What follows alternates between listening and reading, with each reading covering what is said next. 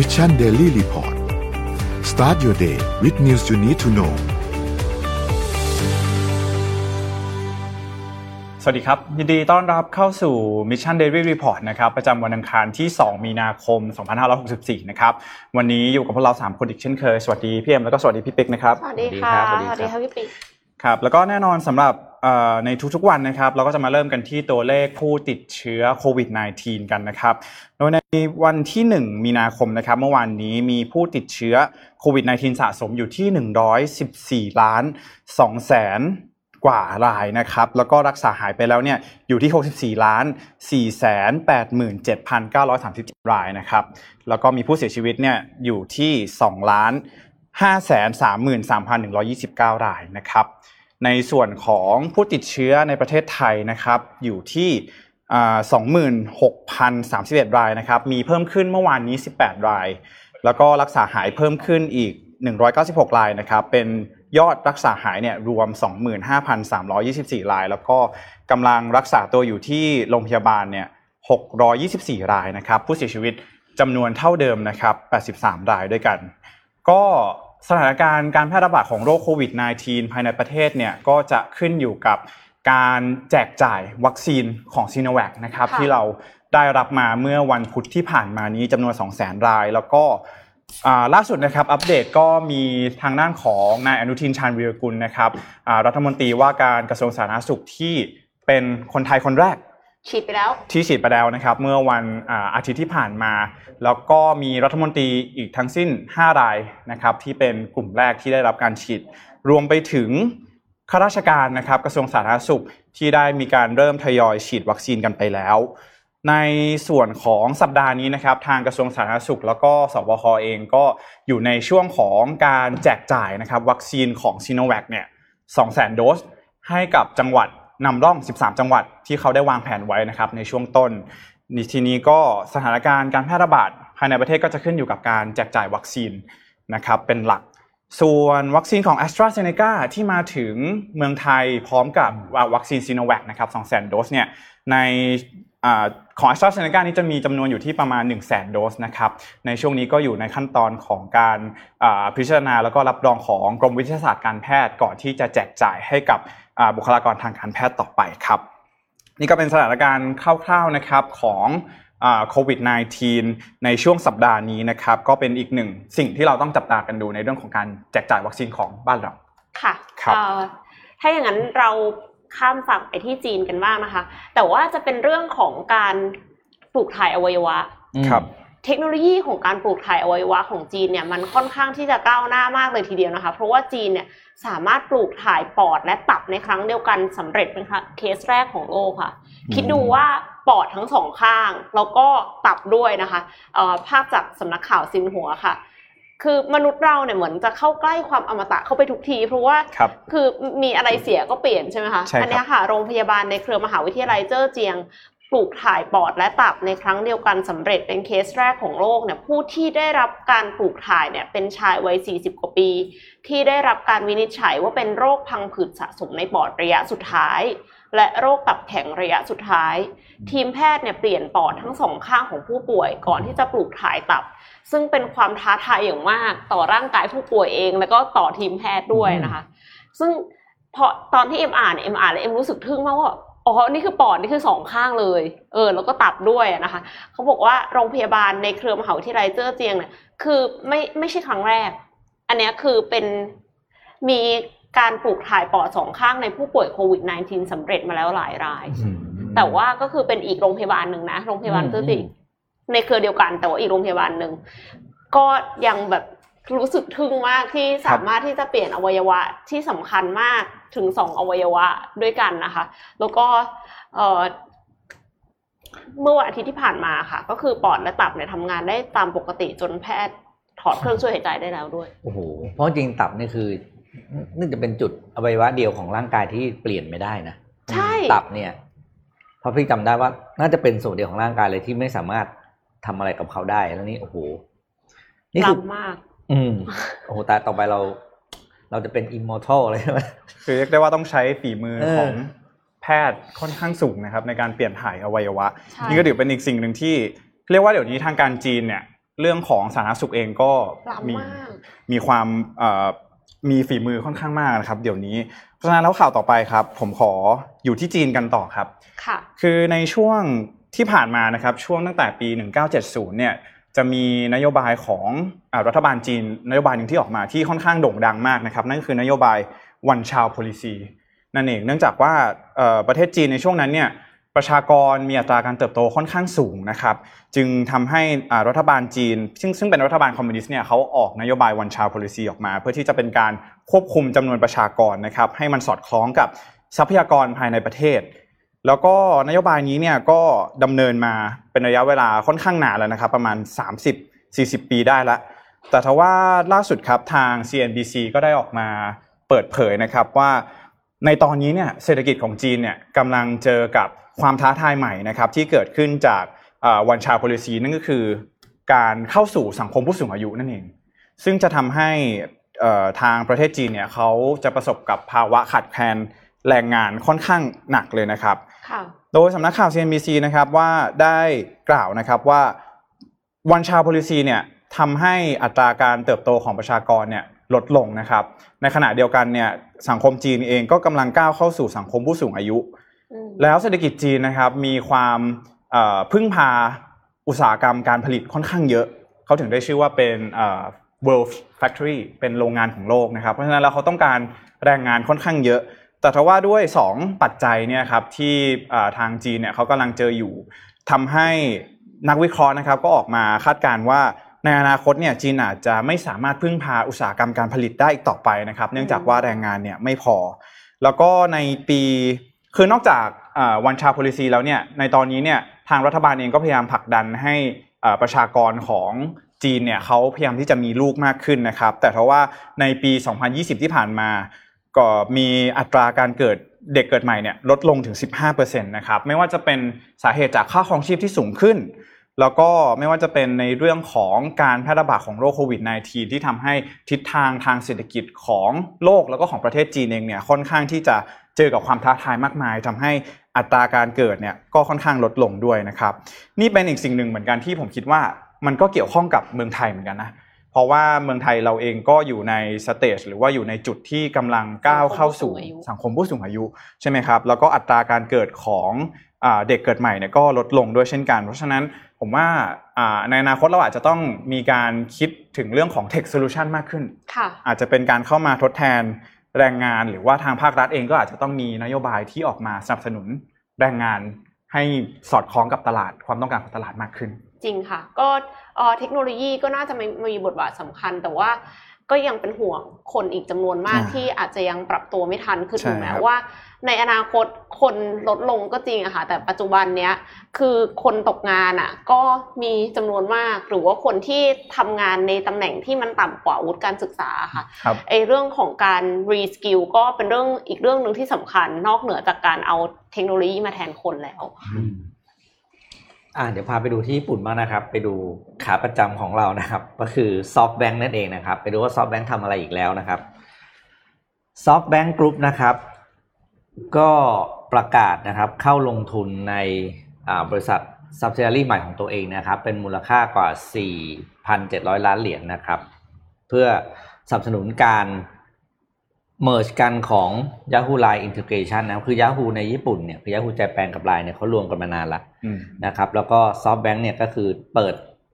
อ่าบริษัทลูกอันหนึงชื่อ C Holding นะครับก็คือชื่อบริษัทที่อยู่ตรงแบล็กกราวโลโก้แบล็กดอปนั่นแหละครับโดย C Holding เนี่ยเข้าลงทุนนะครับ5แสนล้านเยนนะครับหรือประมาณ 4.7 พันล้านเหรียญสหรัฐ แล้วก็มีแผนที่จะจ้าง AI Engineer อีกกว่า 5,000ตำแหน่งอื้อหืออ่าในระยะ 5 ปีนับจากนี้นะครับ เพื่อสนับสนุนแล้วก็ปลุกปั้นธุรกิจใหม่ตรงนี้นะครับ โดยธุรกิจใหม่ตรงนี้เนี่ย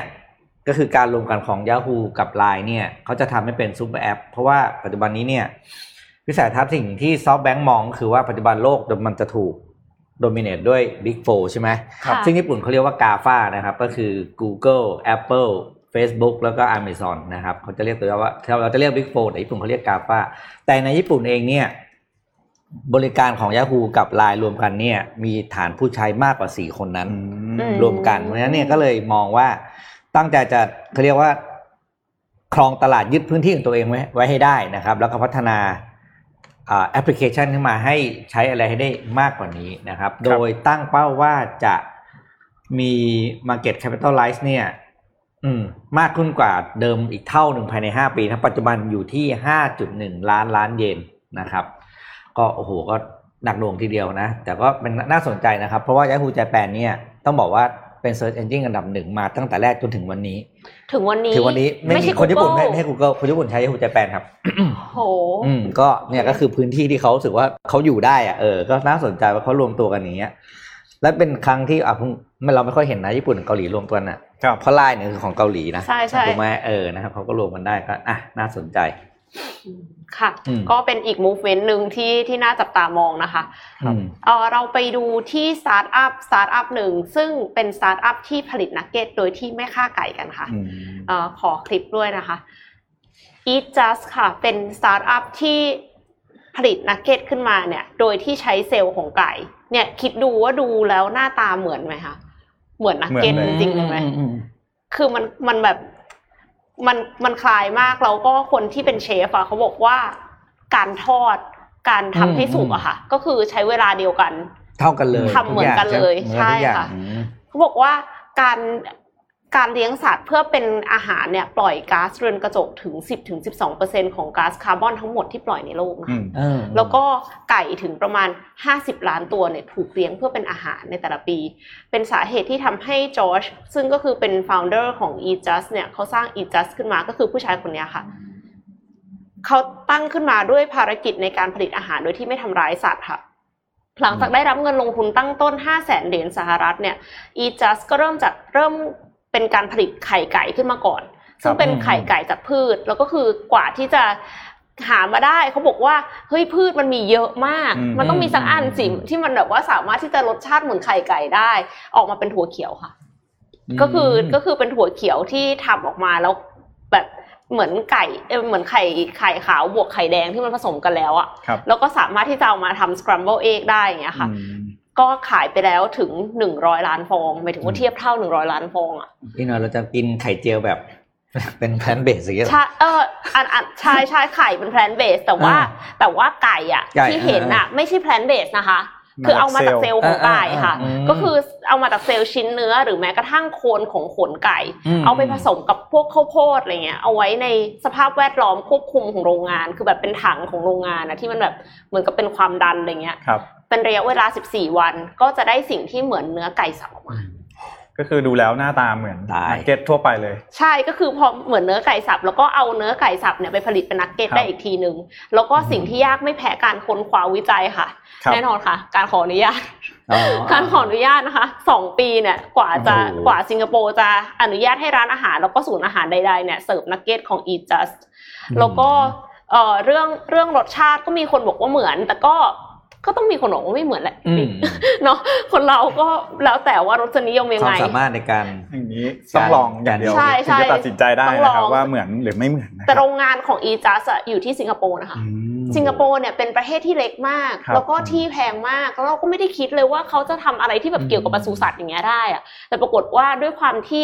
สิงคโปร์มีนโยบายว่า 30%ของอาหารที่ผลิตในสิงคโปร์จะต้องเอ่อ บริโภคในสิงคโปร์จะต้องผลิตในสิงคโปร์อืมอืมประกอบกับความก้าวหน้าของเทคโนโลยีสเต็มเซลล์ของสิงคโปร์อะค่ะ e j u s ก็เลยสามารถที่จะผลิตนักเก็ตอืมที่สิงคโปร์ได้ แล้วก็ e j u s เนี่ยก็คิดว่าอยากที่จะแน่นอนเปลี่ยนโลกค่ะอืมเพราะว่าเป็นสตาร์ทอัพเนาะครับแล้วก็อยากจะเข้าตลาดหลักทรัพย์ด้วย เพราะฉะนั้นก็ก็ยังจะขยายอีกเยอะมาก แต่ว่าในขณะเดียวกันเขาไม่ได้กลัวคู่แข่งนะคะเขาเชิญชวน เขาบอกว่าเขาอยากให้ คนอื่นน่ะเห็นแล้วรู้สึกว่าตัวแบบเหมือนกับขนาดเขา ซึ่งไม่ได้มี background เรื่องเรื่องอาหารเรื่องเทคโนโลยีอะไรแบบเนี้ยยังทำได้ คนอื่นก็น่าจะทำได้เหมือนกัน เพราะว่าจุดมุ่งหมายของเขาก็คือเขาอยากที่จะให้ disrupt อุตสาหกรรมการเลี้ยงสัตว์เพื่อที่จะมากินอะคือเขาบอกว่ามันต้องใช้คนจำนวนมากต้องใช้สเกลที่ใหญ่มากก็เลยอยากจะให้อืมช่วยกันพัฒนาเนื้อสัตว์ที่ไม่ต้องฆ่าสัตว์ค่ะ ก็ถือได้ว่าเป็นอีกหนึ่งทางเลือกสำหรับผู้บริโภค ใช่ค่ะนอกจากแพนเบสแล้วก็อาจจะมีเนื้อสัตว์ที่เป็นรูปแบบใหม่ที่ทำมาจากเซลล์โดยที่ไม่ต้องผ่านใช่การอืมอ่าปศุสัตว์หรือว่าอะไรนี่ก็เป็นอีกหนึ่งทางเลือกที่น่าสนใจยังไม่ได้ลองเอะก็เลยแบบว่าไม่รู้ว่ามันใกล้แค่ไหนแต่เดาว่ามันก็น่าจะใกล้กว่าแพนเบสหรือคุณผู้ชมท่านไหนเคยลองแล้วอาจจะคอมเมนต์มาคอมเมนต์มาบอกหพวกเราไหหน่อยนะว่ารสชาติเป็นยังไงนะครับอะเดี๋ยวพี่พาไปต่อนิดนึง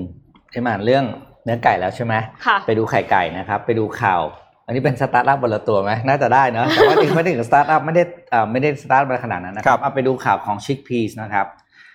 อ่าเป็นข่าววีแกนเอกเมื่อกี้คือเนื้อไก่จากเซลล์ใช่ไหมอันนี้เป็นไข่ไก่แบบวีแกนครับอ่า chickpeas เนี่ยอ่าเป็น product ใหม่ที่เพิ่งเกิดขึ้นในช่วงโควิดที่ผ่านมานะครับ จากฟ o u เดอร์ก็คือคุณผู้หญิงคนนี้นะครับอ่า ภาพต่อไปนะครับจะไปภาพคู่กันคุณซาร่าโอไบรอันเนี่ยนะครับ เธอครับเคยทำงานอยู่ที่ Uber นะครับ แล้วก็ช่วงโควิดเนี่ยก็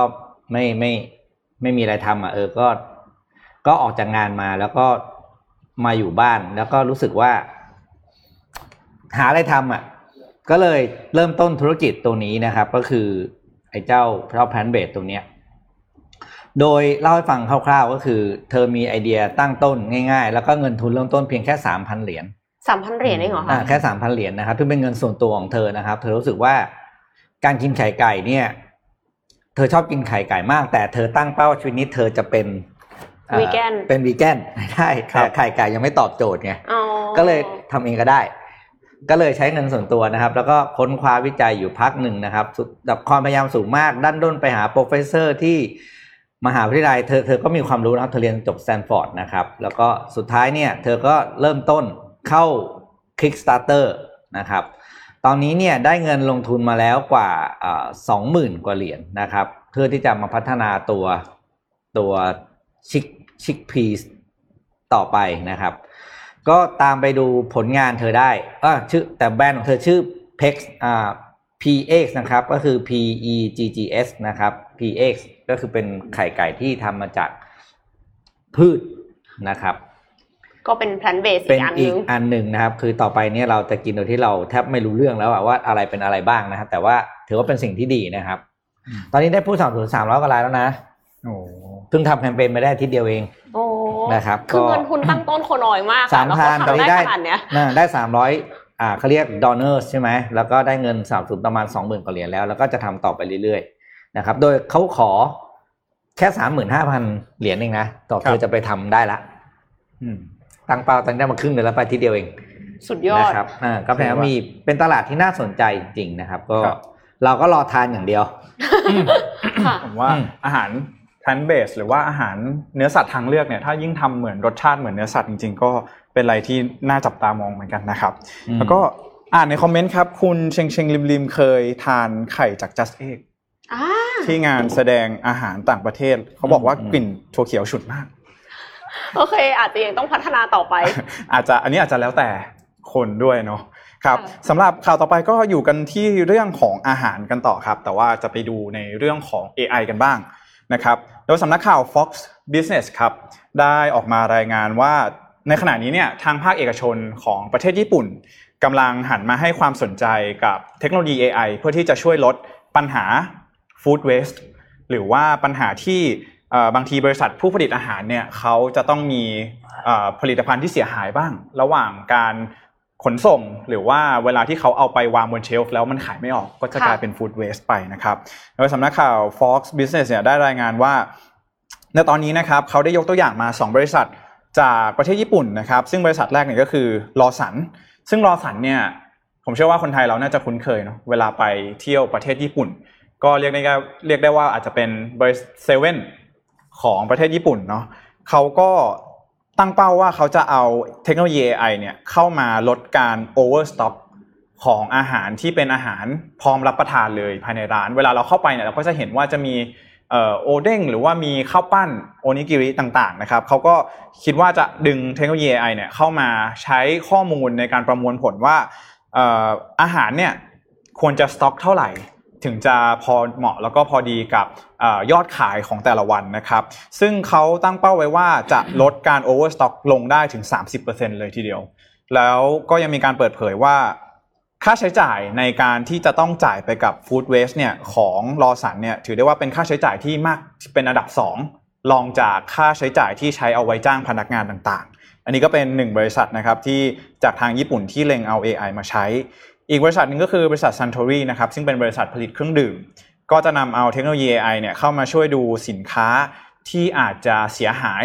ระหว่างการขนส่งนั่นเอง เพื่อที่จะลดการตีกลับสินค้านั่นเอง เพราะว่าเวลาเขาเอาไปขายส่งร้านค้าปลีกเนี่ยบางทีมันมีบางส่วนที่มันเสียหายเนาะก็ต้องส่งกลับมาให้กับทางบริษัท แล้วก็ต้องนำเอาไปกำจัดอีกทีหนึ่งนะครับ ซึ่งบริษัทที่ กำลังเสนอเป็น AI solution หรือว่าเป็น tech solution ของทางญี่ปุ่นเนี่ยก็คือบริษัท NEC หรือว่า NEC นั่นเอง ซึ่งจะนำเอาเทคโนโลยี AI ที่เข้ามาช่วยในการประมวลข้อมูลต่างๆ ไม่ว่าจะเป็นสภาพอากาศนะครับ แล้วก็ไม่ว่าจะเป็นวันที่ต่างๆ ว่าวันไหนที่ยอดขายเยอะยอดขายน้อยอะไรอย่างเงี้ยครับก็คือจะเป็นการใช้อ่า data ต่างๆเนี่ยเข้ามาช่วยในอุตสาหกรรมการค้าปลีก แล้วก็การค้าส่งอาหารมากขึ้น นี่ก็เป็นอีกหนึ่งสิ่งเลยที่ทาง Fox เองก็ได้บอกว่าจริงๆ แล้วคนญี่ปุ่นเนี่ย เขาค่อนข้างที่จะพิกกี้นิดนึงอืมในเรื่องของการเลือกซื้อเลือกใช้อะไรต่างๆ ถ้าบริษัทเราเนี่ยมีชื่อเสียงในการกำจัดฟู้ดเวสหรือว่าเป็นมิตรต่อสิ่งแวดล้อมเนี่ยคนญี่ปุ่นก็น่าจะชอบมาก อือืมมค่ะ ก็ใช่เป็นครับนิมิตหมายที่ดีนะคะ ในการรักษาสิ่งแวดล้อม ใช่ครับ ค่ะ ก็มาที่ AI อีกอย่างหนึ่งแล้วกันนะคะ แต่ว่าเป็นเป็น AI ที่เอาไว้ใช้ทำคนละแบบนะคะ เป็นเรื่องของการทำภาพนิ่งที่เคลื่อนไหวค่ะ ครับอา ขอภาพ M 4.1 ด้วยนะคะ คือมีเว็บไซต์ค่ะ ชื่อว่า My Heritage ซึ่งแต่เดิมเนี่ยมันเป็นเว็บไซต์สำหรับการค้นหาแล้วก็สืบสาวประวัติบรรพบุรุษนะคะ คือเหมือนกับว่าอยากจะรู้ว่าตกลงฉันมาจากไหน แล้วก็น่าจะเกี่ยวโยงกับใครมาอย่างเงี้ยค่ะ ก็คือสามารถใช้บริการตรวจ DNA เพื่อที่จะวิเคราะห์หาต้นกำเนิดของเราได้อืมอันนี้คือไม่ได้ ไม่ได้จะพูดเรื่องนี้นะไม่เคยใช้ด้วย แต่ว่าสิ่งที่จะพูดเนี่ยคือเขาเปิดบริการชื่อว่า Deep Nostalgia ซึ่งเป็นบริการที่สามารถทำภาพขาวดำของญาติผู้ใหญ่ของเรา อาจจะเสียไปแล้วหรือว่าอาจจะยังมีชีวิตอยู่อืมหรือแม้กระทั่งภาพของตัวเราเองอะให้เป็นภาพเคลื่อนไหวได้ คือจากรูปถ่ายรูปเดียวเนี่ยนะคะ ขอคลิปเลยค่ะครับมาโชว์เลยค่ะว่าตกลงว่ามันเป็นยังไงนะคะเอ่อขอคลิป M 4.2 ค่ะ ก็คือเขาใช้เทคโนโลยี AI เนี่ยมาวิเคราะห์และประมวลผลตกแต่งภาพนิ่งธรรมดานะคะ ให้เป็นคลิปวิดีโอสั้นๆ มีการเคลื่อนไหวของใบหน้าค่ะเนี่ยอะกระพริบตาหันหน้านิดหน่อยอะไรอย่างเงี้ยค่ะ ครับ แล้วก็สีหน้าท่าทางอันเนี้ยค่ะ คือมาจากไหน เขาบอกว่าเขาอัดไว้ค่ะ จากนักแสดงอืม คำว่านักแสดงเนี่ยก็คือคนในบริษัทเขาอะแหละ อืม คือจ้างมาแล้วเสร็จแล้วก็คือเหมือนกับถ่ายแล้วก็คือ คงมีทำให้เคลื่เซ็อนนไหวเซอร์ที่แบบว่าจับการเคลื่อนไหวของครับสายตาอะไรอย่างเงี้ยค่ะ แล้วก็เขามีหลายท่าทางให้ให้เลือกด้วยนะคะ ขอคลิปถัดไปด้วยค่ะ คือมีถ้าสมมติว่าไม่ชอบท่าทางที่ระบบเลือกให้เนี่ย สามารถที่จะกดเปลี่ยนสีหน้าท่าทางตามลิสต์ได้ด้วย แล้วก็ผู้ใช้งานเนี่ยสามารถที่จะใช้ได้ฟรีห้ารูป ถ้าเกินกว่านั้นเนี่ยจะเสียตังค์ค่ะอืมน่ากลัวมากเออน่ากลัวนะแบบแต่ว่าเขาบอกว่าห้ามใช้ ห้ามแบบไปใช้รูปถ่ายของบุคคลที่สามอืมคือเหมือนกับว่าไม่แน่ใจเหมือนกันนะว่าจะเช็คยังไงอะไม่ให้ใช้เออนั่นน่ะรูปถ่ายของบุคคลที่สามแล้วไหนบอกว่าใช้ของอากงอาม่าได้ครับก็ถ้าใครอยากลองนะคะ ก็สามารถที่จะเข้าไปดูได้ค่ะ ขอขอภาพ M 4.4ค่ะ ที่ My Heritage นะคะ ก็คือมันจะมี animate your family photos อยู่เลยอืมแล้วก็สามารถที่จะอัปโหลด photo เข้าไปได้ค่ะ นี่ในในทาง Facebook บอกว่าเหมือนแฮร์รี่พอตเตอร์ ใช่ใช่อ่าเหมือนเหมือนโอ้โหเหมือนแฮร์รี่พอตเตอร์เลยที่ที่บอกว่าใช่ครับเดินผ่านแล้วแบบว่ามองตามเลยเออแต่แต่แต่แต่สำหรับเอ็มหลอนนะรู้สึกว่าแบบอืมก็ก็เลือกให้ดีๆแล้วกันนะคะ ถ้าลอจะงใช้ภาพไหนครับ น่าสนใจนะน่าสนใจมากอ่าเดี๋ยวมีข่าวสั้นๆนึงก่อนเข้าเจ็ดโมงครึ่งนะครับครับป่าไปดูข่าวที่ญี่ปุ่นกันบ้างนะครับ น้องเอ็มน่าจะชอบอะขอข่าวของ J retailer ขึ้นมานะครับอ่า ที่ญี่ปุ่นเนี่ยตอนนี้มันมีบริการใหม่ขึ้นมานะครับสาวๆน่าจะชอบมากก็คืออบริษัทนี้คือ J Front Retailing นะครับ ซึ่งเขาเป็นบริษัทเจ้าของห้างสรรพสินค้าหลายแห่งนะครับ เช่นไดมารูมัสึมัสึสากายะเนี่ยนะครับเขาเปิดบริการใหม่สำหรับสาวๆนะครับ ก็คือให้จ่ายค่าบริการรายเดือนนะครับ อยู่ที่ 11,100 เยน หรือประมาณ 103 เหรียญ นะครับ แล้วก็เอ็มสามารถไปเอาชุดมาใส่ได้สัปดาห์ละ3ชุดเราต้องคืนปะคืนสิคืนสิอ๋อเป็น subscription ไงถ้ากับเราไม่ต้องซื้อของค่ะไม่ต้องไม่ต้องไม่ต้องซื้อเสื้อมา แล้วก็จ่ายเดือนหนึ่งก็หนึ่งหมื่นหนึ่งพันเยนนะครับ เท่ากับสี่สัปดาห์เอ็มจะมีชุดใส่ได้สิบสองชุดอืมแต่ประเด็นก็คือแบรนด์ที่เขาเลือกเนี่ยไม่ใช่แบรนด์ทั่วไป เพราะว่าเขาจะเลือกเฉพาะเป็น designer brand อ๋อนะครับ แล้วก็แบบแพงๆอะนะหรือแบรนด์แพงๆแบบว่า ระยับอะนะครับ แล้วก็เป็นแบรนด์จากต่างประเทศ เป็นซะเป็นส่วนมากนะครับ โดยโปรแกรมนี้เนี่ยตั้งเป้าว่าจะมีลูกค้า 30,000 รายนะครับ แล้วก็ทำยอดขายได้อ่า5.5ถึง6,000ล้านเยนนะครับภายใน 5 ปีนะครับ โดยปัจจุบันนี้เนี่ยมีแบรนด์ทั้งเป็นแบรนด์ของญี่ปุ่น แล้วก็แบรนด์ของต่างประเทศอยู่ประมาณ 50 แบรนด์นะครับ ซึ่งเป็นแบรนด์ที่เป็นของดีไซเนอร์แบรนด์ชั้นดัง ทั้งเป็น young designer ต้องใช้คำนี้ของ young designer หน้าใหม่ๆนะครับเพราะสไตล์เสื้อผ้าจะค่อนข้างมีความเป็นตัวของตัวเอง แล้วก็ไม่ไม่ซ้ำกับตลาด เช่น Marni นะครับหรือว่าอ่าฟรองเซนะครับอ่าที่เป็นเป็นแบรนด์ลูกของ Chloé นะครับของแบรนด์ญี่ปุ่นเองก็เป็น Epoca อาดออะไรพวกต่างๆ คือแบรนด์พวกนี้ถ้าเราอยู่ในไอ้พวกแวดวงญี่ปุ่นจะอาจจะคุ้นคุ้นชื่อนะครับ โดยบริการนี้แน่นอนครับก็คือ operate ที่ที่ไดมารูนะครับสามารถรับส่ง แล้วก็ทางไดมารูก็จะเอาเสื้อไปทำความสะอาดจากการเรียบร้อยให้ให้เป็นบริการ subscription ได้นะครับครับถ้าโดถูยกใจอะถ้าถ้าสนใจซื้อได้เลยก็เราก็ไปซื้อทีหลัง แต่ว่าซื้อตรงกับแบรนด์ได้เลยคือทางนี้เขาให้เขาให้เขาให้ subscribe เช่าเช่าไปใส่ได้อย่างเดียวนะครับ โดยธุรกิจอ่าเขาเรียกว่า subscription ในญี่ปุ่นตอนนี้คือมันโตแบบสุดสุดสุดแล้วนะครับ คือ ปัจจุบันคาดการณ์ว่า อีกสามปีจากนี้มูลค่าของมูลค่า subscription market จะสูงขึ้นถึงหนึ่งจุดสองล้านล้านเยน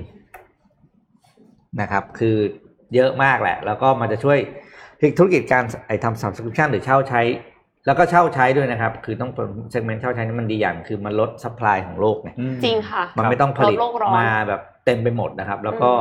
แล้วก็บางทีก็บางอันก็ไม่ได้ขายเพราะอะไรอย่างนี้ค่ะนะครับ เราก็ไม่ต้องจัดบ้านด้วยนะคะอ่าไม่ต้องต้องมาจัดบ้านเช่าอย่างเดียวแล้วก็ไปคืนนะครับไม่อย่างนั้นก็ต้องมานั่งแบบว่าสปาร์กจอยไม่สปาร์กจอยอีกอืมคือเราจอยทุกอันที่เราไปสอยมาแล้วก็ไปคืนอย่างเงี้ยนะครับผมว่าตอบโจทย์คุณผู้หญิงหลยสาวๆเนี่ยท่ลแน่นอนครับโดยเฉพาะช่วงที่มีงานกลางคืนเยจอะริงใช่เพราะว่าครับใส่ชุดซ้ำบ่อยๆก็ไม่ได้อีกๆอืมปัญหาใหเอญ่อเลเออยอันนี้พูดขอนอกเรื่องขอถามหน่อยได้ไหมมันเป็นอะไรที่ไม่เข้าใจมานานละทำไมสาวๆไปงานแต่งงานแล้วใส่ชุดชุดซ้ำเนี่ยไม่มั่นใจเหรอหรือว่าไง เพื่อนพี่เคยบอกบอกว่า ไปเนี่ยใส่ชุดซ้ำได้ไง เดี๋ยวคนทัก ใช่ใช่มันจะคืมีคนทัคืกออันนี้อันนี้งงว่าขอโทษนะไอคนที่ไปทักไปยุ่งอะไรเขาวะนั่นน่ะสิก็ไม่รู้เหมือนกันเอาแต่มีคนทักจริงแต่ใช่ไหมมันจะมีคนทักหรเขาบอกว่าเหมือนกับเออประหลาดเหมือนกับเออเคยเห็นนะหรืออะไรอย่างเงี้ยแต่ว่าก็เขาจะใส่เรื่องของเขาเปล่าเออ แต่แต่เอ็มเอ็มเนี่ยใส่ชุดซ้ำประจำเออมันเราใส่แล้วก็เรื่องของเราเรามั่นใจในชุดที่เราใส่มากกว่าเนาะ เอค่ะออ๋อมีใช่ไหมมีจริงใช่ไหมเออเพื่อนเขาบอกพี่ก็ไม่เชื่อเอ้ยผู้หญิงทุกคนกลัวหมดเหรอจริงก็จะรู้สึกว่าแบบเหมือนกับใส่ชุดซ้ำบ่อย ๆ ไม่ได้อะไรอย่างเงี้ยอ๋อก็ต้องแบบเออเออเออไปเช่าชุดเพื่อที่จะให้มันไม่อ่าซ้ำเพราะว่าไม่อย่างนั้นเราก็ไม่มีปัญญาซื้อเยอะขเอนาอดใช่นั้นเราไม่ต้องซื้อหรอกแล้วเราต่ก็ไม่มีปัญญาพี่งงว่จัดบ้านด้วยอืมไอเรื่องไอเรื่องไม่ใส่ซ้ำของคนใส่พี่ว่าโอเคนะ แต่ไอที่ประหลาดคือไอ้คนที่ไปทักเขาอะอืมค่ะอืมไปที่เจ็ดโมงครึ่งอ่าเจ็ดโมงครึ่งวันนี้โดยน้องเอ็มครับค่ะ ก็วันชอบนี้มากเลยเห็นหัวข้อวันนี้ตั้งใจฟังสุดๆอะเอ็มอะเป็นคนหนึ่งที่มีอืมมีปัญหานะคะจริงๆเมื่อก่อนอะไม่เป็นเลยนะอืมเมื่อก่อนจะเป็นคนที่แบบว่าได้งานมาแล้วทำเลยอะแล้วอืมไม่รู้ว่าตอนเนี้ยงานมันเยอะมากหรือยังไงอะคือกลายเป็นแบบคือพอถึง deadline แล้วค่อยแบบค่อยทำอะครับเหมือนเหมือนมันทำไม่ทันแล้วจนกระทั่งอะต้องรอ deadline ก็เลยเอา 11 ทิปส์นะคะ คือไม่ได้เอามาทั้ง 11 tips แต่ว่าถ้าสมมติว่าใครที่อยากจะไปอ่าน article เนี่ยก็คือ 11 tips on how to manage time and improve deadline management skills อืมมานะคะ ก็ข้อที่หนึ่งค่ะ คือ master to do list นะคะ คือหมั่นจดสิ่งที่ต้องทำพร้อม deadline จะได้ไม่ลืม อืมอืมอย่างน้อยที่สุดเนี่ยคือบางทีอะคนเราอะคิดว่าแบบ เอ้ยจำได้ตะกี้นี้คนอ่าโทรศัพท์มาใช่ป่ะอืมอะจำได้แป๊บเดียวเฮ้ยมีอีกสายโทรมาเอาทีนี้ลืมแล้วไอ้เละสายแรกเละเรียบร้อยวันที่เท่าไหร่นะอะไรอย่างงี้อืมค่ะอะอย่างที่สองค่ะ break down tasks นะคะ into smaller time units เพราะว่าคือมันมีหลายอย่างจริงๆอะเอ็มอะคิดว่ามันไม่ใช่ task อะมันคือ project คือคิดว่าแบบว่าจะต้องทำสิ่งนี้ให้สำเร็จ แต่การที่จะทำสิ่งนี้สิ่งหนึ่งให้สำเร็จเนี่ย มันต้องประกอบไปด้วยขั้นตอนอีกหลายสิ่งครับสมมุตินะอืมต้องให้เอ่อ present present board อะไรสักอย่างหนึ่งอะถ้าสมมติว่าแบบทำงานอยู่ใน corporate เนี่ยอืมแล้วเสร็จแล้วปรากฏว่าการที่จะกว่าจะ present ได้เนี่ยคือต้องแบบหาข้อมูลต้องได้รับ approval ต้องทำอะไรอีกหลายขั้นตอนเนี่ยค่ะอืมก็คือแบ่งโปรเจกต์ใหญ่เนี่ยให้มันเป็นงานย่อยๆ แล้วก็ตั้ง deadline ในแต่ละ แต่ละ step อะครับเพราะว่าสมมุติว่าเรา miss อันหนึ่งมันก็อาจจะยังเลื่อนมาได้นะ แต่ว่าถ้าสมมติว่าเราแบบตั้ง deadline ทีเดียวเลยคือของจริงวัน present อย่างเงี้ยค่ะอืมอืมถ้ามันถ้ามันช้าก็คือไม่ทันแล้วอะมันแก้ไม่ได้ค่ะ ข้อสามค่ะอืมต้องประมาณเวลาและความพยายามที่ต้องใช้นะคะ อันนี้คือขอเน้นย้ำว่าให้ใกล้เคียงกับความเป็นจริง ที่เราเคยทำงาน ที่ใกล้เคียงกันมาก่อนอะหรือว่า task ที่ใกล้เคียงกันแล้วมารวมๆกันอะเพราะว่ามีหลายคนค่ะ มองโลกในแง่ดีเกินไปอืมอืมคิดว่าตัวเองจะสามารถทำได้ในแบบระยะเวลาอันสั้นแล้วมันก็จะไม่ทันครับแล้วโดยเฉพาะอย่างยิ่งเนี่ยถ้าไม่เผื่อเวลาเลย อยู่ดีๆ เกิดหมาป่วยต้องพาไปโรงพยาบาลสัตว์อะไรก็ตามเนี่ย คือมันก็จะรวนไปหมดทุกอย่างอะค่ะ มันก็อยากจะให้คิดในแง่ที่อยู่บนพื้นฐานของความเป็นจริงค่ะ ข้อสี่ค่ะ prioritize your work บางงานนะคะ เราอาจจะไม่ต้องทำเลยก็ได้ค่ะอืมไม่ต้องทำเลยอะค่ะอืมคือนอกจากจะไม่สำคัญแล้วยังไม่เร่งด่วนอีกด้วยนะคะ ก็ไม่รู้จะทำไปทำไม ถ้าสมมติว่าเราคิดได้แบบนี้เนาะเออถ้าเกิดเช่นอะไรใครเข้า Clubhouse อย่างเงี้ยเหรออ้าวอันนั้นเมื่อคืนอันนั้นก็ไม่แน่โอ้ยนะเมื่อคืนจะบอกให้ขอนอกเรื่องเออเอ็มพูดจบก่อนเดี๋ยวค่อยเล่าครับเมื่อคืน Clubhouse ฟังอะไรโอเค ก็คือเราจะบอกว่าใครที่ดูอยู่เนี่ยจะเห็นว่ามี Eisenhower Matrix ด้วยนำไปใช้ได้ใช่ใช่ถ้าใครที่ฟังพอดแคสต์อยู่ก็ลองไป search ดูนะครับ ใช้ได้ค่ะ ก็แล้วก็บางงานเนี่ยอาจจะต้องทำแต่ว่าไม่ต้องทำเองค่ะ ก็คือถ้าสมมติว่าเป็นงานด่วนแต่ว่าไม่สำคัญ อย่างเช่นนะ ก็ใช้ messenger ไปทำอะไรเงี้ยอืมมันก็เป็นไปได้เหมือนกันค่ะ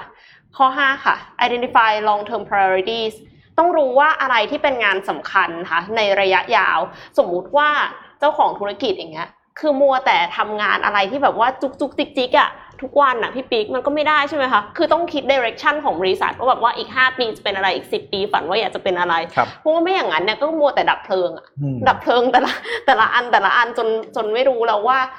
มันเป๋ไปถึงไหนแล้วอะไรเงี้ยค่ะ เพราะฉะนั้นก็อยากจะให้จัดเองงานสำคัญแต่ไม่ด่วนเนี่ย เอามาดูด้วยว่าอันไหนคือ long term priorities นะคะ และข้อ 6 ค่ะ อันเนี้ย อันเนี้ยขับ house พี่ปิ๊กเลย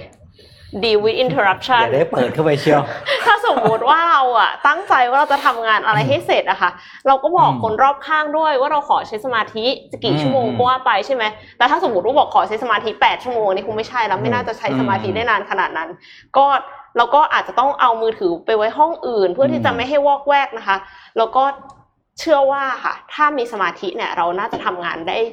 เร็วขึ้นค่ะครับพี่ปิ๊ก เชิญขับเขาลงเฮาส์เลยค่ะจบมันแล้วเมื่อค่ะคืนฟังคุณวูดดี้สัมภาษณ์ต้องเรียกเขาเรียกสนทนากับท่านวอเฮ้ยโอ้โหสุดยอดโอ้โหแบบว่าสุดยอดแล้ว พี่ปิ๊กมันไม่มีให้ฟังย้อนหลังค่ะพี่ปิ๊กสรุปมาได้เลยเอค่ะอแบบคำว่าสุดยอดต้องขบอองกพี่ว่าปิ๊กวันคืออะไรตั้งแต่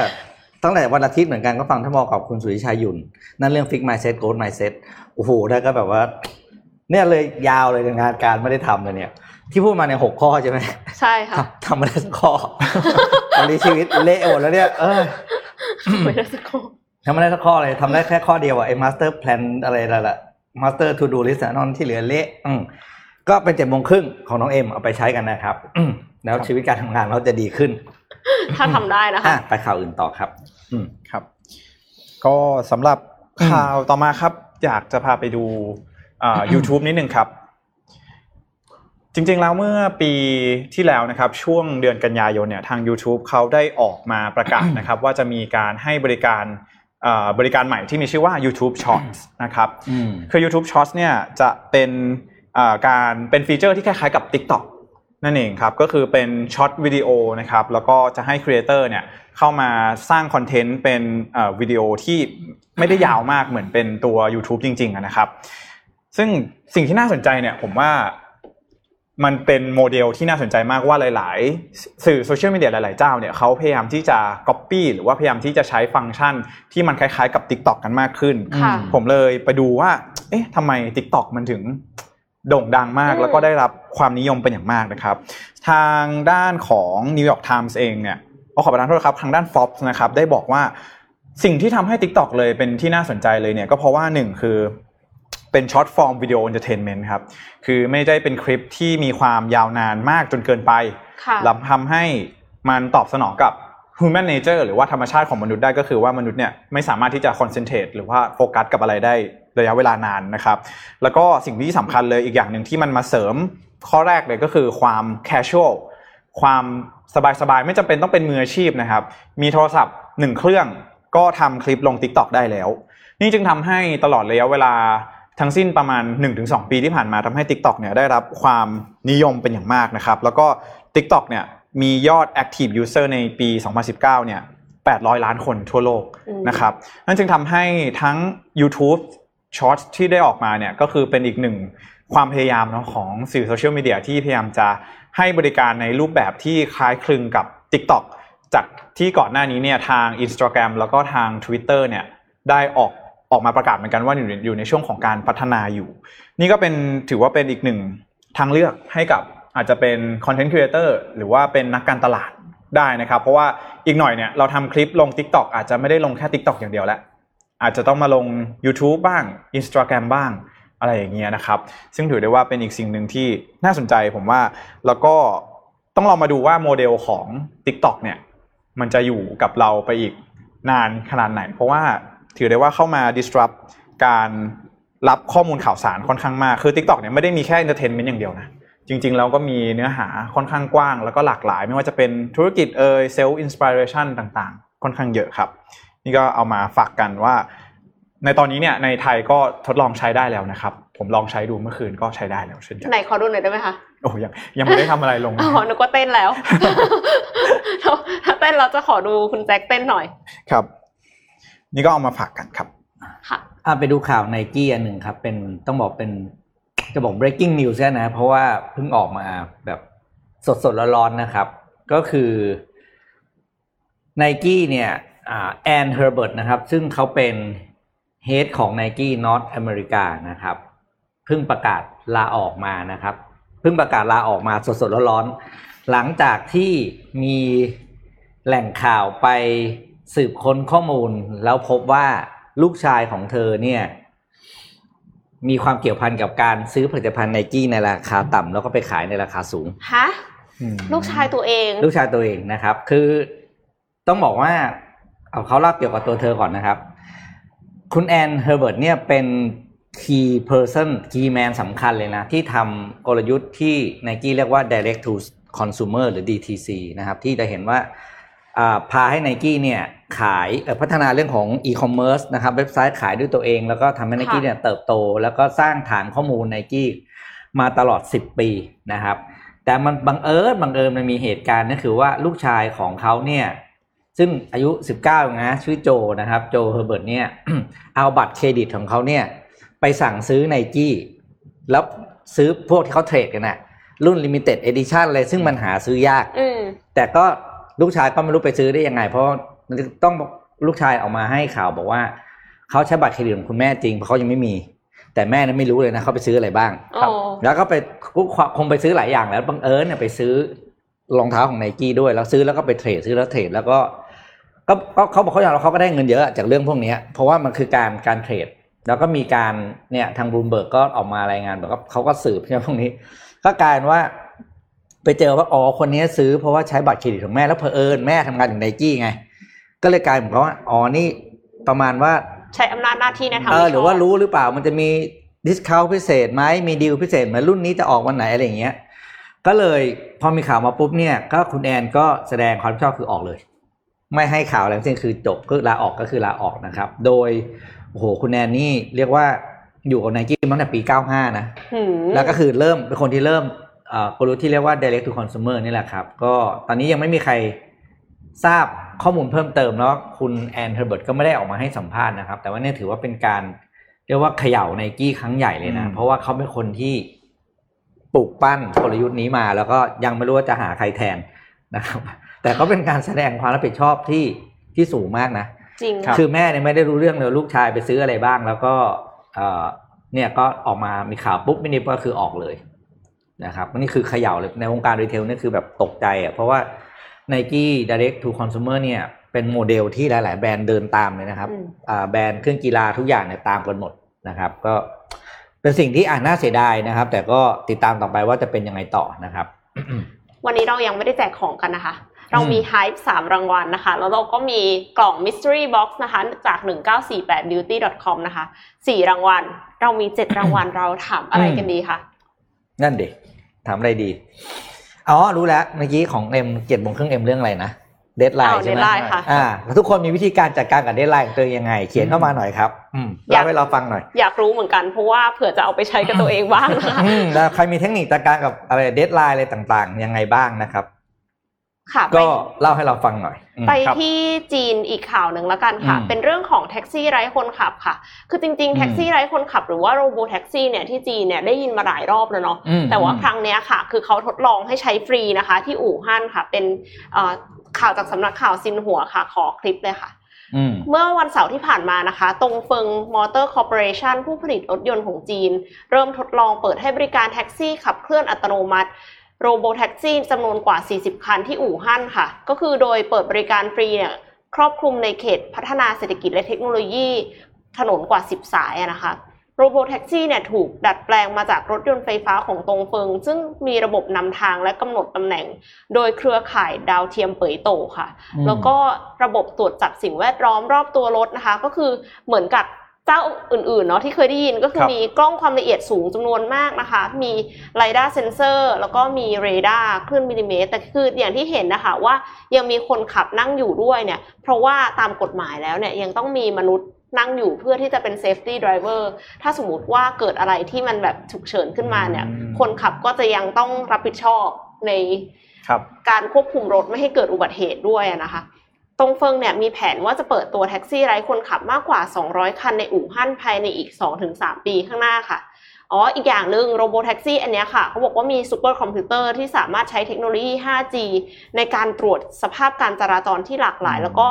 แม่นอย่างแม่นยำและรวดเร็วด้วยค่ะอืมเรียกได้ว่าน่าสนใจนะครับส่วนใหญ่ smart car เนี่ยการที่จะทำเป็น smart car ที่ขับเคลื่อนด้วยตัวเองได้เนี่ยเป็นเรื่องที่ท้าทายมากนะครับเพ ราะว่าต้องใช้เทคโนโลยีค่อนข้างแบบขั้นสูงเลยต้องใช้ cloud computing ในการที่จะเก็บจัดเก็บข้อมูลต่างๆ แล้วก็การที่จะทำให้รถเนี่ยสามารถที่จะประมวลผลบนสภาพท้องถนนได้ด้วย ใช่ค่ะ คือเหมือนกับว่าตอนที่คิดในทฤษฎีกับตอนที่ออกมาปฏิบัติใช่จริงอะ factor ที่มันเข้ามาเกี่ยวข้องมันครัต่างกันเยอะมาก โดยเฉพาะอย่างยิ่งถ้าสมมติว่าเฮ้ยผ่านถนนจีนมาได้แล้วเนี่ยอืมถนนไทยนี้ก็น่าจะได้อยู่เหมือนกันนะอืมคือถ้าถนนอเมริกาจะไม่ค่อยเชื่อใช่ปะถนนไทยนี่เจอย้อนศรเพราะการเหมือนพี่แท็บไง ให้ลองมาลองย้อนเจอมอเตอร์ไซค์ย้อนศรดูซิอะไรอย่างเงี้ยครับอืมจริงถ้าเอาชนะย้อนศรได้คุณไปที่ไหนก็ได้ในโลก ครับ ก็สำหรับ ข่าวต่อไปนะครับ ผมเชื่อว่าอืมหลาย ๆ คนเนี่ยอาจจะเคยเห็นผ่านๆในสื่อโซเชียลมีเดียกันบ้างแล้วว่ามันมีแผ่นน้ำแข็งขนาดใหญ่ที่แตกออกที่แอนตาร์กติกนะครับที่โคโลกใต้นั่นเอง ทีนี้ผมอยากจะมาอธิบายให้ฟังกันหน่อยครับว่าหลายๆท่านอาจจะยังไม่ได้อ่านรายละเอียดของข่าว หรืออาจจะไม่ได้ตามข่าวกันมากนะครับ ก็ แผ่นน้ำแข็งนี้นะครับมีชื่อว่าคือชื่อชื่อแผ่นเต็มๆเลยเนี่ยชื่อว่า Brun Ice Shelf นะครับหรือว่าแผ่นน้ำแข็งบรันนั่นเอง จะอยู่ที่โค้วโลกใต้นะครับแล้วก็เมื่อวานเมื่อวันที่ 26นะครับหรือว่าวันศุกร์ที่ผ่านมาเนี่ยก็มีรอยแตกนะครับที่ว่าที่ชื่อว่า North Rift Crack เนี่ยที่เป็นรอยที่ 3 แล้วในรอบ 10 ปีนะครับที่จริงๆแล้วมันเริ่มแตกมาตั้งแต่เดือนพฤศจิกายนปีที่แล้วละแล้ว นักสำรวจหรือนักวิจัยเนี่ยเขาก็มอนิเตอร์อยู่ว่ามันจะมีทิศทางเป็นอย่างไรนะครับ ซึ่งเมื่อศุกร์ที่ผ่านมาเนี่ยก็คือแตกออกมาแล้วเรียบร้อย ซึ่งขนาดของ North Rift Crack เนี่ยมีขนาด 20 เท่าของเกาะแมนฮัตตันยี่สิบเท่าของแมนฮัตตัน 20 เท่าครับคือใหญ่กว่ากรุงเทพแน่นอนนะครับมีขนาดที่ใหญ่มากแล้วก็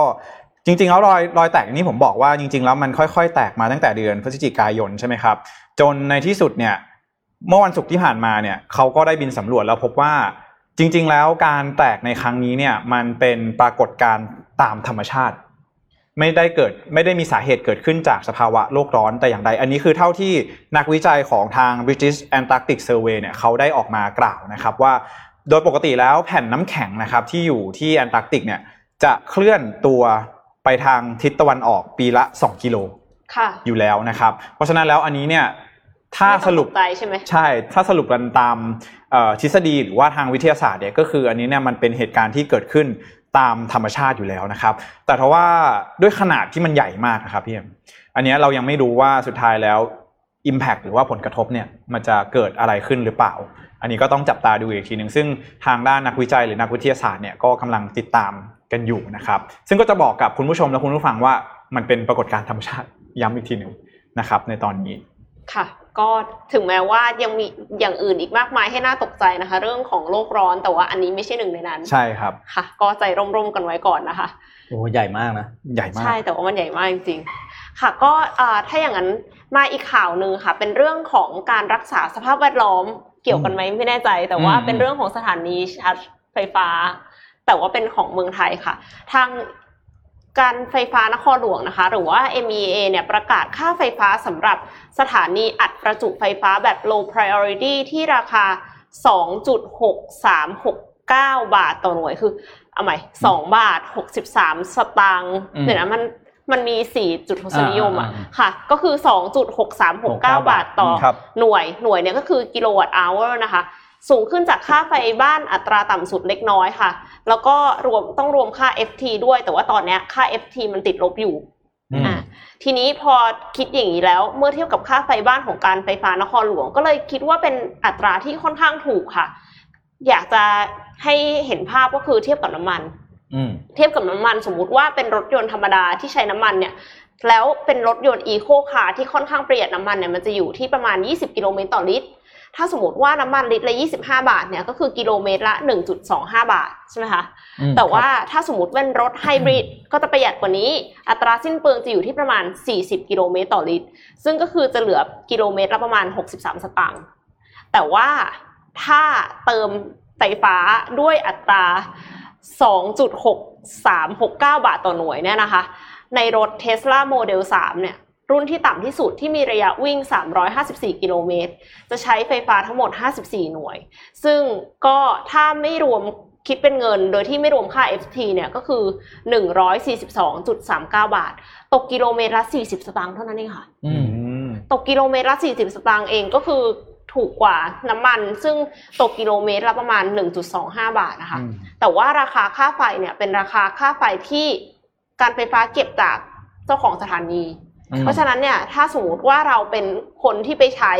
ก็คงต้องได้ราคาแพงกว่านี้ เพราะว่าผู้อืมติดตั้งสถานีเนี่ยยังต้องเสียค่าบริการอีก 312.24 บาทต่อเดือน แต่ว่าก็ค่าค่าสร้างและค่าที่ก็คงต้องอีกเยอะมากอะค่ะ แต่ว่าถ้าใครที่สนใจนะคะ ไม่อยากเป็นเจ้าของปั๊มละ อยากเป็นเจ้าของที่ชาร์จ ที่ชาร์จเอ่อรถไฟฟ้าสถานีอ่า ชาร์จรถไฟฟ้านะคะ สามารถยื่นขอใช้ไฟฟ้านี้ได้ตั้งแต่วันนี้เลยตั้งแต่วันเอ้ยขอโทษเมื่อวานค่ะ ตั้งแต่วันที่หนึ่งมีนาคม สามารถสอบถามรายละเอียดได้ที่ ME MEA call center หนึ่งหนึ่งสามศูนย์ค่ะ เห็นหน้าเซเว่นเนเว่นหลังๆ หลายสาขามีแล้วนะ อืม มีลานให้จอดชาร์จรถ e ีวีอะไรเงี้ยแต่ก็ยังไม่เห็นมีใครไปไปไปใช้นะ แต่ว่าเขาก็เตรียมการไว้แหละ ในในสำหรับอนาคตก็ดีใช่ถึงค่ะไฟตก อะเดี๋ยวมีข่าวอีกอันหนึ่งเพิ่งส่งเข้าไปนะครับ เพิ่มเข้ามาอันนี้ก็น่าสนใจเหมือนกันขอภาพล่าสุดที่เพิ่งส่งเข้าไปครับอ่าไม่อันนี้ไม่ได้ชวนให้คนสูบบุหรี่นะครับ แต่ว่าเป็นข่าวที่ FTC ก็คือ Federal Trade Commissioner ก็คือหรือเขาเรียกว่ากรมการค้าภายในของสหรัฐอเมริกานะครับ ก็ขอให้บริษัทผู้ผลิตและจำหน่ายบุหรี่ไฟฟ้ารายใหญ่ 5 รายในสหรัฐอเมริกาเนี่ยนะครับ ส่งมอบข้อมูลการขาย ข้อมูลโฆษณา ข้อมูลลูกค้า ข้อมูลต้องบอกข้อมูลทุกสิ่งอย่าง ที่คุณทำกับผู้บริโภคนะครับ ให้กับภาครัฐ เพื่อภาครัฐเนี่ยจะได้เอาไปทำโครงการต่อนะครับ ไม่ว่าจะเป็นเรื่องของการป้องกันเรื่องสุขภาพนะครับ เรื่องของ เขาเอากระทั่งข้อมูลว่าบุหรี่ไฟฟ้ามันจะมีเขาเรียกมี flavor จะมีรสใช่ไหมเขาขอถึงระดับรสเลยนะอืมเพื่อเชื่อว่าอีกหน่อยเอาไปทำเรื่องของโอเค อย่างนั้นเรื่องสุขภาพสองคือมาตรการทางภาษีนะครับ แล้วก็เรื่องของข้อมูลอะไรอีกหลาย ๆ อย่างที่ที่เช่นอ่าป้องกันการสูบบุหรี่ก่อนวัยอันควรของนักศึกษามหาวิทยาลัยนะครับ โดยข้อมูลเนี่ยเคยขอมาแล้วครั้งหนึ่งคือข้อมูลสมัยปี 2010ถึง2015ถึง2018 ขอแล้วรอบหนึ่ง รอบล่าสุดก็ขอ 2 ปีย้อนหลังคือ 2019 ถึง 2020 นะครับ โดย ก็บริษัททุกคนอย่างเช่นจูนะครับ หรือโลโลจิกนี่ของญี่ปุ่น จูนี่ของอเมริกา ก็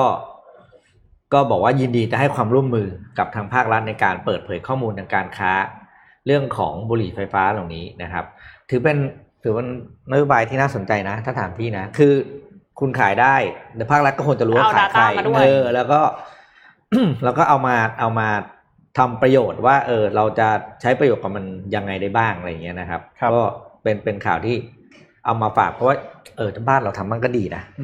เพราะทุกวันนี้เราไม่รู้นะใครสูบบุหรี่บ้างอะใช่ใช่เราไม่ได้เก็บข้อมูลอืมพี่ว่าไอในร้านเอาอะไรไปกั้นๆแล้วก็เขียนว่าที่นี่จำหน่ายบุหรี่พี่ว่าอันนั้นมันไม่ค่อยช่วยอะไรเท่าไหร่ไง อืมอ๋อแต่ว่าจริงๆ ถ้าสมมติว่าอืมซื้อในเซเว่นนะคะ ปกติแล้วเขาก็จะในตรวจเครื่องเครื่อง POS อะเขาอ่าๆเขาจะให้กดว่าเป็นผู้หญิงหรือผู้ชายอายุเท่าไหร่อะไรอย่างเงี้ยอืมคือแบบอืมอืมมีมี demographic ประมาณอ๋อนึงอ่าอ่าโอเคทีเนี้ยปัญหาก็คือว่าไม่รู้เหมือนกันอืมว่าคนที่เป็นแคชเชียร์ค่ะเวลาเขากดอะเขาอืมเขาดูหรือเปล่า คือบางทีอะเหมือนเหมือนกดเพราะให้ว่าครบๆก็คิดเงินใช่ไป ใช่ ก็ถ้าอย่างคนนั้นคิดเงินไปก็คิดเงินไป ก็จะลำบากหน่อยในการเก็บ Data ค่ะอืมอืมอืมอืมครับอะมีอะไรฝากอีกไหม ถ้าไม่มีวันนี้ชมคุณเรื่อง deadline เห็นหลายคนตอบมาเยอะมาก มีคนชอบมากเลย ก็เลื่อน deadline ออกไปดิ อันนี้แบบว่ามีเออ เป็นเทคนิคที่ดีนะครับ พี่ว่าจะเอาไปใช้บ้างเหมือนกัน deadline มาเหรอเลื่อนเลเลื่อน deadline ออกไปนะครับอ๋อมีข่าวของ SCB มาฝากนะครับ เรื่องข้อมูลเรื่องกองทุนนะครับ เดี๋ยวขอเปิดโพยก่อนเดี๋ยวอ่าน SCB ก็ฝากข้อมูลเกี่ยวกับการลงทุนมาให้เราเอาไปพิจารณา แล้วก็รู้จักเรื่องของกองทุนกันนะครับ กองทุนรวมคืออะไรนะครับ เอ็มกับแจ็คลงทุนอยู่ป่ะครับเอ่อคุณแม่จะเป็นคนดูแลเรื่องกองทุนค่ะโอ้โหน่ารักอะคุณแม่ลงคุณแม่ดูแลให้นะครับอ่าวันนี้ SCB ก็มีข้อมูลมาฝากเรื่องของกองทุนรวมนะครับ กองทุนรวมหรือที่ถ้าในภาษาอังกฤษเขาเรียกว่า mutual fund นะครับ ก็คือการระดมเงินทุนของคนจำนวนมาก เพื่อนำไปจดทะเบียนเป็นกองทุน แล้วก็มีผู้จัดการกองทุนเนี่ยที่จะดูแลเงินทั้งหมดนะครับในการเอาไปลงทุนในสินทรัพย์ต่างๆ ซึ่งสินทรัพย์ต่างๆ ที่เขาจะไปลงทุนนั้นจะเป็นตราสารหนี้หุ้นไทยหุ้นต่างประเทศ หรือสินทรัพย์ทางเลือกอื่น เช่นทองคำอสังหานะครับ ขึ้นอยู่กับนโยบายกองทุนที่จะกำหนดไว้ว่าจะลงทุนในสินทรัพย์อะไรบ้างนะครับค่ะซึ่งอันเนี้ยเราควรจะต้องอ่านก่อนอืมเพราะว่ามันจะส่งผลโดยตรงกับค่าตอบแทนนะครับ เช่นบางกองทุนบอกว่าจะลงทุนในเรื่องของพันธบัตรเงินฝากค่ะครับเป็นอ่าครึ่งหนึ่งหุ้นในไทยอีก สามสิบเปอร์เซ็นถ้าเหลือยี่สิบเปอร์เซ็นอาจจะไปลงทุนในทองแปลว่าเงินทั้งหมดของกองทุนเนี้ย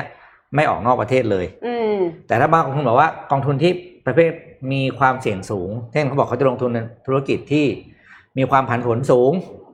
ไปลงทุนในตลาดที่ขึ้นลงเร็วนะครับอย่างเงี้ยเราก็ต้องอ่านแปลว่าเราอาจจะมีโอกาสได้มากพอๆกับโอกาสที่จะเสีกิยนเงินต้นของเราไปใช่เหมือนกันนะครับ ทีนี้กองทุนกับระดับความเสี่ยงเนี่ยเป็นสิ่งที่เราจะต้องอ่านนะครับ โดยกองทุนความเสี่ยงเนี่ยปกติ ก่อนที่เราจะลงทุนเขาจะมีให้เรากรอกเพื่อประเมินคะแนนเขาเรียกภาษาพี่พี่เรียกคะแนนวัดใจอะคุณใจถึงแค่ไหนอ่านะครับ ว่าคุณรับความเสี่ยงได้แค่ไหนนะครับ แล้วก็ความเสี่ยงจะมีแปดระดับนะครับ ก็คือหนึ่งคือกองทุนรวมตลาดเงินในประเทศสองคือตลาดเงินสามตลาดกองทุนรวมพันธบัตรรัฐบาลสี่กองทุนรวมตราสารหนี้ห้ากองทุนรวมผสมหกกองทุนรวมตราสารทุนนะครับ อันนี้คือเป็นเรื่องของตลาดทุนมากขึ้นแล้วนะ เจ็ดกองทุนรวมตราสารทุนที่ลงทุนในหมวดอุตสาหกรรมนะครับ และแปดก็คือกองทุนรวมสินทรัพย์ทางเลือก เช่น ทองคำน้ำมันสินค้าโภคภัณฑ์ต่าง ๆ แล้วก็มีระดับความเสี่ยงหนึ่งถึงแปดนะครับ ถ้าแปดก็คือเสี่ยงมากครับนะครับ อยู่ที่ว่าคุณจะชอบแบบไหนนะครับ ทีนี้การเลือกลงทุนใน portfolio ของกองทุนรวมนั้น เราสามารถเลือกตามความเสี่ยงระดับ portfolio แทนที่จะระดับแทนที่จะพิจารณาตามระดับความเสี่ยงของกองทุนได้ เช่น แม้เราจะรับความเสี่ยงได้ไม่สูง เราสามารถลงทุนทั้งในกองทุนที่ระดับความเสี่ยงต่ำกลางหรือสูงได้ แล้วก็จัดความเสี่ยงของกองทุนให้เหมาะสมค่ะนะครับ ทั้งนี้เนี่ยการลงทุนก็สามารถปรึกษาบริษัทที่ให้คำแนะนำหรือเป็นตัวแทนจำหน่ายได้นะครับเขาจะให้ครับข้อมูลที่ถูกต้องกับเรานะครับ แล้วก็สำหรับคนที่สนใจลงทุนในกองทุนรวมกับบริการของ SCB นะครับ สามารถดาวน์โหลดแอป Easy Invest จาก SCBS นะครับตัวช่วยให้การลงทุนเป็นเรื่องง่าย และสะดวกรวดเร็วขึ้นนะครับ สามารถดาวน์โหลดแอปพลิเคชันได้จากหน้าจอนี้นะครับ โดยเปิดบัญชีที่เดียวนะครับ ไม่ต้องเสียเวลาเปิดพอร์ตลงทุนหลาย ๆ ที่นะครับ เพราะแอป Easy Invest นี้ ได้รวบรวมกองทุนรวมทั้งไทยและต่างประเทศจาก 19 บลจชั้นนำกว่าอืม1,400 กองกองทุน เปิดบัญชีเพียงครั้งเดียวไม่ต้องส่งเอกสารเพิ่มนะครับ เรียกว่าสะดวกมาก ๆ นะครับสำหรับลูกค้าที่ ลงทุนในกองทุนรวมผ่าน Easy Invest ตัวนี้นะครับ ตั้งแต่ 16 มกราคมถึง 31 มีนาคมคือสิ้นเดือนนี้นะครับ และถือครองหน่วยลงทุนจนถึงวันที่ 15 พฤษภาคม 2564 ครบทุก ๆ 1 0 0 0 0 0 บาท รับเลยนะครับ หน่วยลงทุนกองทุนรวม SCB SFF Plus ขีด1 200 เป็นมูลค่า 200 บาทนะครับยกเว้นกองทุนรวม S F F R M F หรือ กองทุนรวมที่มีรายการส่งเสริมการขายจากบลจโดยตรง จะไม่เข้าร่วมโปรโมชั่นนี้นะครับ ถ้าสนใจก็ติดตามได้ที่แอปพลิเคชัน SCBS Easy Invest ครับ น่าสนใจมากค่ะเดี๋ยวต้องไป SCB แล้วก็รีบรีบรีบไปเคลมกันนะคะรีบลงซะ200 บาทนะคคะรับ ลงทุนภายใน31มีนาคมนี้แล้วก็ถือไว้จนถึง 15 พฤษภาคมนะครับ ค่ะเอ่อปิดท้ายกันด้วยข่าวอีกข่าวหนึ่งเป็นข่าว Starbucks ที่จีนนะคะ เป็น Starbucks เนี่ยเปิดบริการ Starbucks ภาษามือค่ะ สถานอืมสาขาอืมภาษามือนะคะ ในนครเฉิงตูเดี๋ยวขอคลิปที่เพิ่งส่งไปเลยค่ะ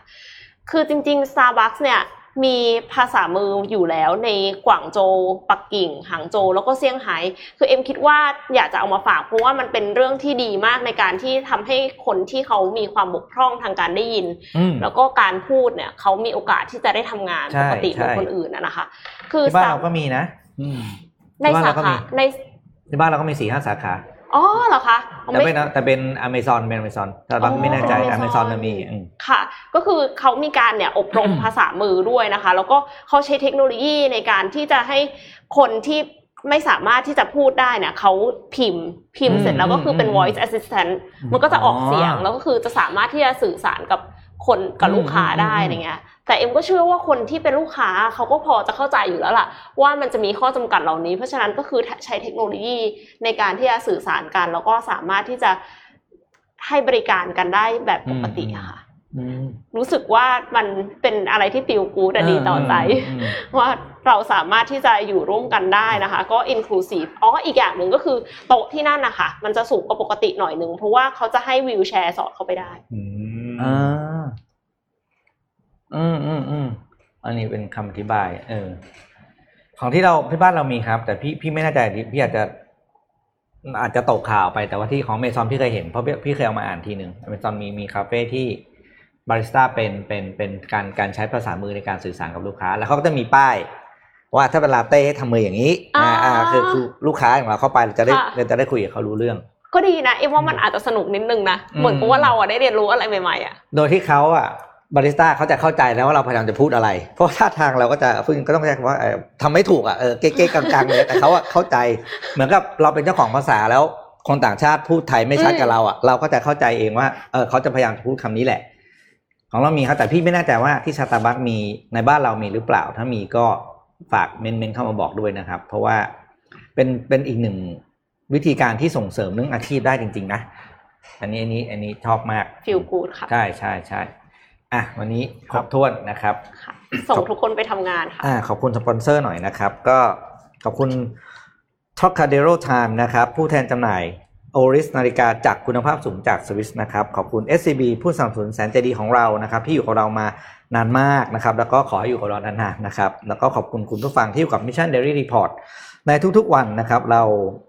จะหาข่าวดีๆ มาเพื่อเสิร์ฟให้กับทุกคนทุกเช้าก่อนเข้าทำงานในทุกๆวันนะครับ นี่ก็เกือบจะครบหนึ่งปีแล้วนะ คือจบสิ้นเดือนนี้ก็คือหนึ่งเมษาคือหนึ่งปีพอดีอ่านะครับที่ Mission Daily Report อยู่กับทุกคนมานะครับ แล้วก็ขอบคุณทุกคนที่อยู่กับเรานะครับ พบกับพวกเราสามคนได้ใหม่ในวันพรุ่งนี้นะครับ สวัสดีครับ สวัสดีค่ะ Mission Daily Report